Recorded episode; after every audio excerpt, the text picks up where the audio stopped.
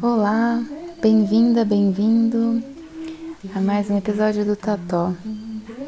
O episódio de hoje eu gostaria de estar começando com uma notícia animadora para começar 2023 assim, né? Com a, com a animação que merece depois de ter tirado Bolsonaro do poder. E ainda na esperança de que ele realmente seja investigado e punido por todos os diversos crimes que eu tenho certeza que ele cometeu.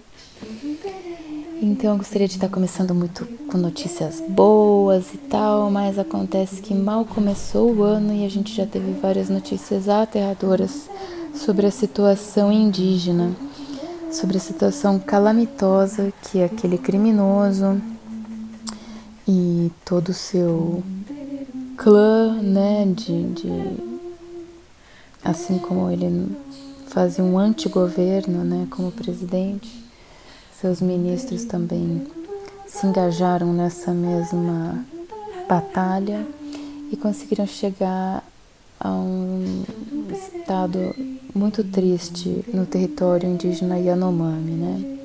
E agora que isso está sendo permitido, né, ser averiguado e tudo mais, a gente está vendo que situação que chegou.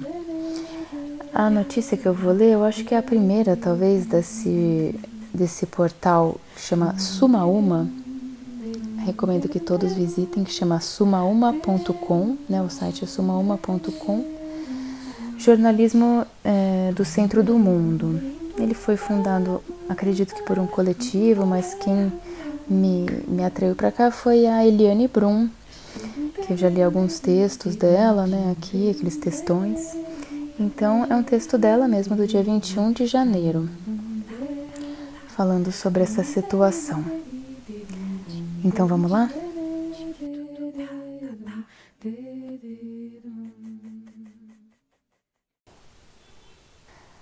O artigo se chama Como chegamos aos 570 pequenos indígenas mortos por negligência do governo Bolsonaro? O delicado caminho do jornalismo para evitar cometer violência ao denunciar as violências. Eliane Brum, 21 de janeiro de 2023. Na última sexta-feira, 20 de janeiro, nossos leitores acordaram com uma frase, abre aspas, não estamos conseguindo contar os corpos, fecha aspas.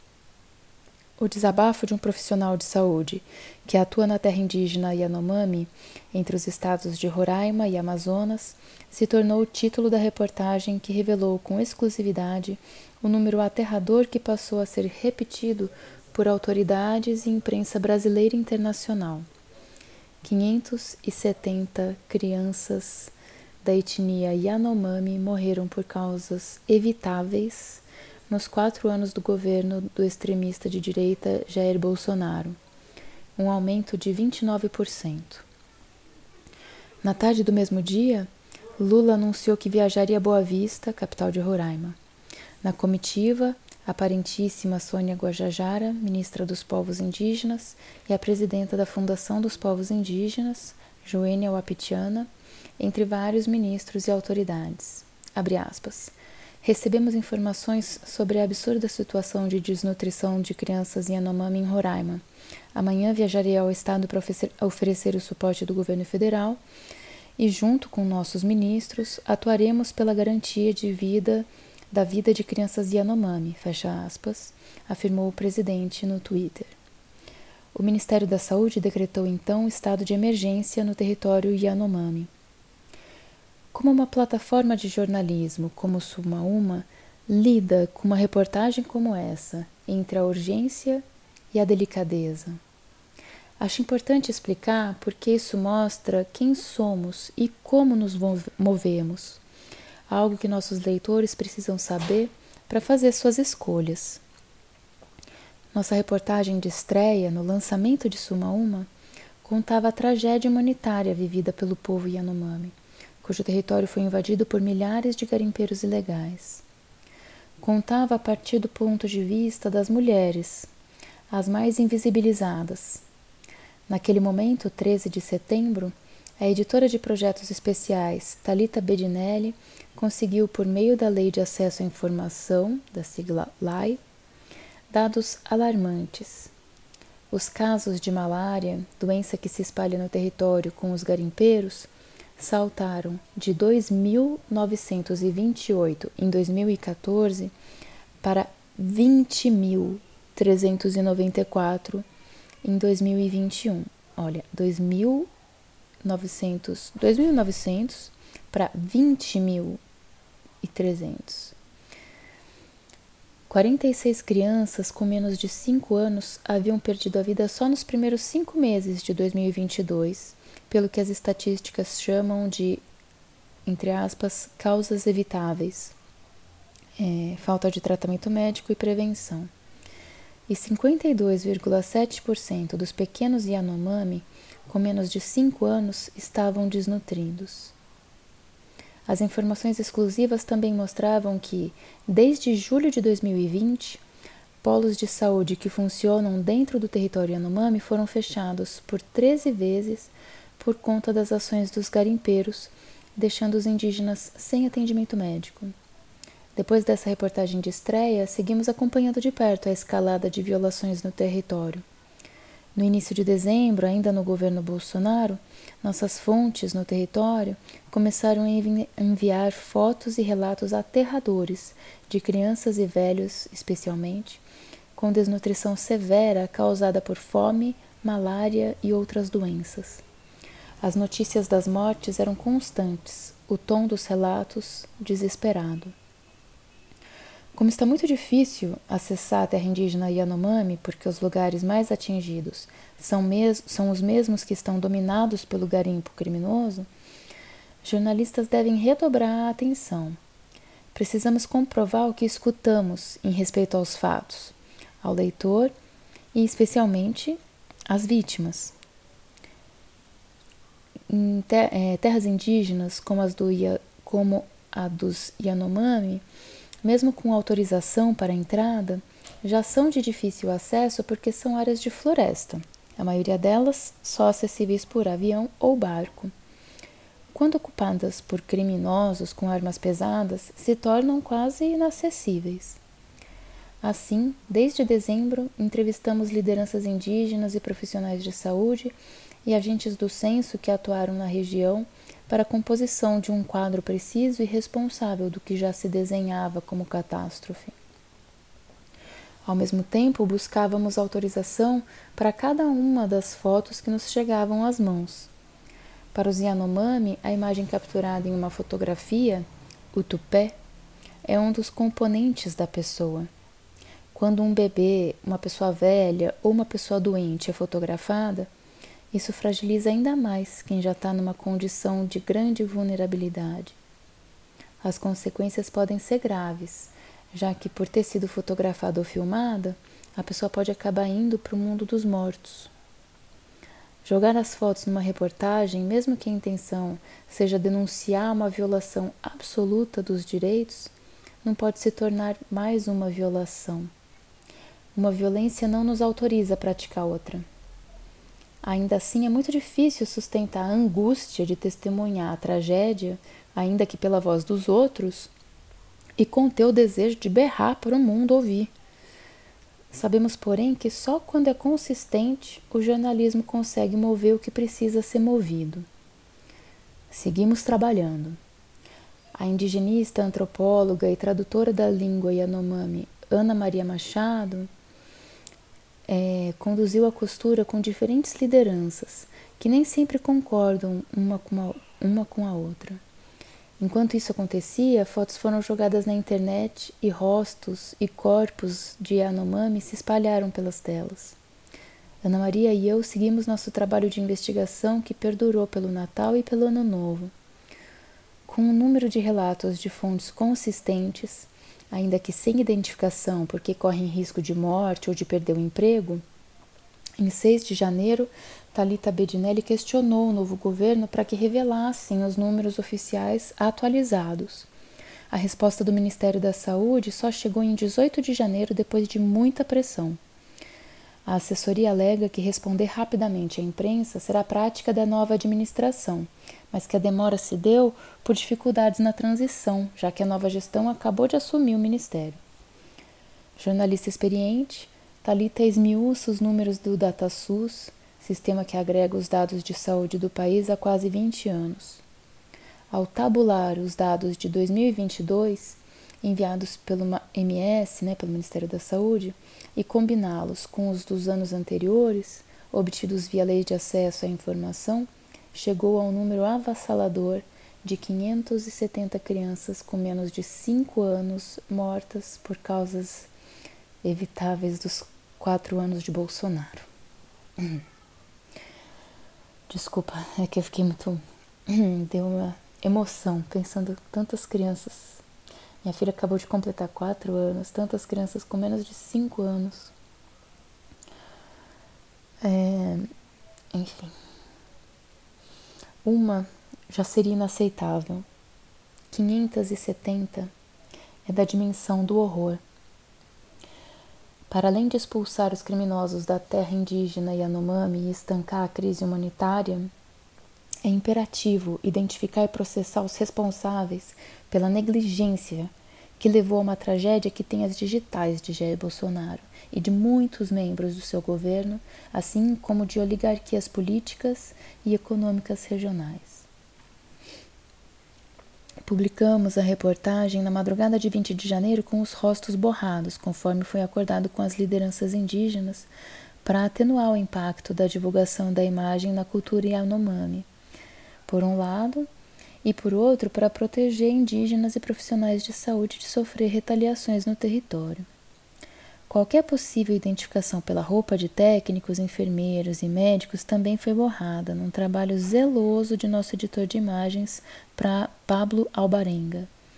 Nenhuma reportagem é mais importante do que a vida das pessoas, mesmo que seja uma reportagem para denunciar uma tragédia que devora vidas. É assim que Suma uma faz jornalismo. Também é preciso dizer que essa foi a reportagem mais difícil que editei e ajudei a fazer desde o início de Suma Uma, que completou quatro meses de vida pública em 13 de janeiro. Apesar de conviver com as imagens e os relatos por quase dois meses, quando a editora Viviane Zandonade montou a página, a alma asfixiou. Não foi possível dormir na noite de 19 para 20 de janeiro. E acredito que foi assim para muitos leitores que acordaram na manhã de sexta-feira com esses números, relatos e imagens. Vivendo na Amazônia, todo dia eu acordo e durmo me perguntando como é possível acordar e dormir enquanto horrores como esse acontecem ao redor. Desconheço a resposta. Apenas me levanto e sigo.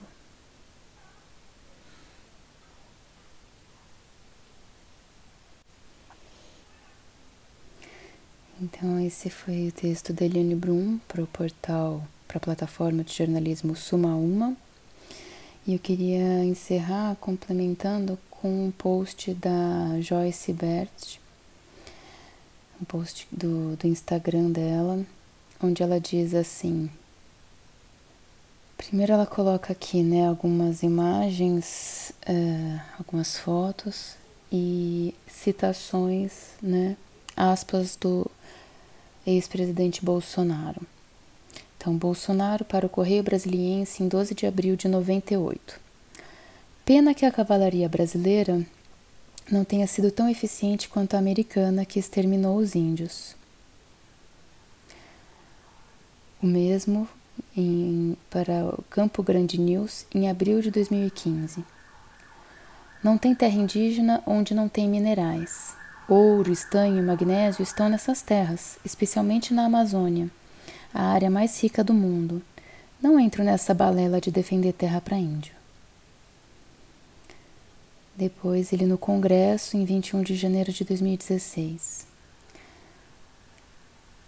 Em 2019, vamos desmarcar a reserva indígena Raposa Serra do Sol. Vamos dar fuzil e armas a todos os fazendeiros. Depois para Marcelo Godoy, dia 2 de abril de 2017. Eu já briguei com o Jarbas Passarinho, ex-ministro da Justiça, aqui dentro. Briguei em um crime de lesa pátria que ele cometeu ao demarcar a reserva Yanomami. Criminoso. Depois para o UOL Notícias em 23 de janeiro de 2020. Com toda certeza, o índio mudou, está evoluindo. Cada vez mais o índio é um ser humano igual a nós. Daí tem aqui cúmplices diretos e principais articuladores da barbárie. É, veto de Bolsonaro à lei de proteção a indígenas foi pedido de Damares. E daí aqui no, mostrando né, um print do portal é, Poder 360, está mostrando aqui que apesar de derrota, Bolsonaro ganha mais 7 milhões de votos no segundo turno. Ou seja, 58 milhões 206 mil 354 pessoas são cúmplices indiretos e entusiastas dissimulados da guerra de Bolsonaro contra os povos originários do Brasil que votaram pela reeleição de um racista declarado todos responsáveis pela morte de mais de 500 crianças por descaso motivado pelo ódio racial, que foi a principal estratégia de campanha política do ex-presidente.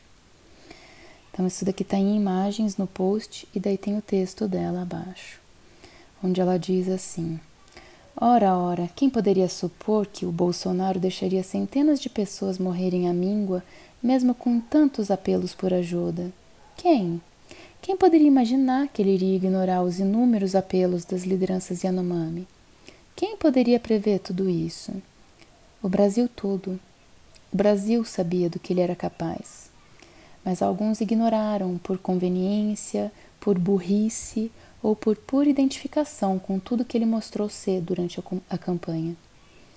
Bolsonaro é sem sombra de dúvida um criminoso, mas ele só agiu porque tem cúmplices cúmplices no parlamento, nas instituições religiosas corruptas e vendidas, cúmplices na sociedade civil, que não só ignorou todo o seu histórico de declarações de puro ódio racial, quanto e a toxi, é, quanto a toxicidade que sempre foi sua estratégia política, como escolheu dar a ele a chance de ocupar o maior cargo da nação. São quase 59 milhões de cúmplices do ódio aos povos originários que se materializou nessa barbárie. Enquanto tanta gente morria de fome, de doença, pandemia, né, entre outros crimes, ele fazia farra de gastos com dinheiro público e se divertia. Foi o governo da morte. Depois, quando eu digo que são canalhas, tem gente que diz que eu sou extremista. Mas a verdade é que o quanto antes os que não compactuaram com a barbárie sem precedentes, que foi o governo Bolsonaro, entenderem que isso já ultrapassou há tempos os limites da política e adentrou o campo, no campo do humano, mais rápido criaremos mecanismos de defesa contra a perversidade dessa gente que, se deixarmos, trazem ele de volta. Talvez com outra cara, outra roupagem, outra sigla porque ele é uma ideia. Mas creio que canalice é passível de cura, desde que seja seriamente confrontada, questionada e rejeitada. Quando se deparar com um defensor dessa aberração política, mostre essas falas dele e pergunte se é isso mesmo que a pessoa acredita ser o certo, se é realmente isso que ela defende. A gente precisa saber quem é quem. Nunca a frase de Cazuza Brasil mostra sua cara foi tão essencial para a transformação social. Erros existem e sempre vão existir. Mas o que fizeram contra os povos originários não é erro, é crime contra a humanidade. É, daí está aqui entre parênteses que todas essas falas foram compiladas pelo site da Survival Brasil. Realmente foi só mesmo a comprovação de que o crime foi premeditado, né? E ainda eu ouvi, né, nos jornais e tal, que tem gente acreditando em falácia de que isso é uma invenção, que na verdade são venezuelanos e tal. Ah, por favor, gente, já estamos na época de, né, de buscar credibilidade, fontes. Você pode não gostar da Folha, pode não gostar do Estado, pode não gostar de várias mídias, mas assim, o mínimo de credibilidade, né? Não vai para esses portais bizarros, coisa que mistura com religião, que você vê, ou, ou que são financiados, né? Por, por, você percebe que tem aí uma intenção por trás, né? Então, por favor, busquem fontes de credibilidade. Uma que eu recomendo fortemente é essa, é o portal Suma Uma, de jornalismo, porque eu acho que a gente foi sendo muito é, levada por uma onda, né? Eu vejo, eu entro no, no portal tipo LinkedIn, eu vejo como as pessoas, né, criaram esse perfil corporativo, como se isso fosse a real, né? Isso fosse a realidade. Isso é só uma casca, né? Assim, é, e é uma farsa, é um teatrinho tão ridículo, né? Você pensa, Brasil, pessoas usando terno e gravata para se para passar credibilidade. É, é, tão patético, né? É tão patético. Já tá na hora da gente olhar, né? De, da gente rever tudo, desde de, das instituições, né? maiores, das maiores instâncias, até questões como a educação, né? Mesmas formas de educação mais assim humanizadas, vamos dizer, né, entre aspas. Né, eu sempre questiono a questão da escola Waldorf me parecer tão elitizada e de ser ainda tão conectada com uma cultura europeia, não, não acolher, né, pelo menos no que eu conheço, né, no pouco que eu conheço, não acolhe ainda a cultura brasileira, a cultura dos povos originários daqui, antroposofia e tantas outras é, linhas, né? Assim que você fala, a gente ainda está engatinhando, tem tanto para se alcançar. Então, eu acho que esse jornalismo que, que a Eliane e a equipe do Soma Alma propõe é um que realmente mergulha no futuro, né? No futuro que está sendo em resgatar o que é esse território que a gente habita, né? Que nos constitui como habitantes desse lugar que a gente chama de Brasil, né? Enquanto a gente não olhar para essa história, para todos esses povos, vai ser uma história, vai ser um teatrinho, uma farsa, uma história contada pela metade. Então é isso.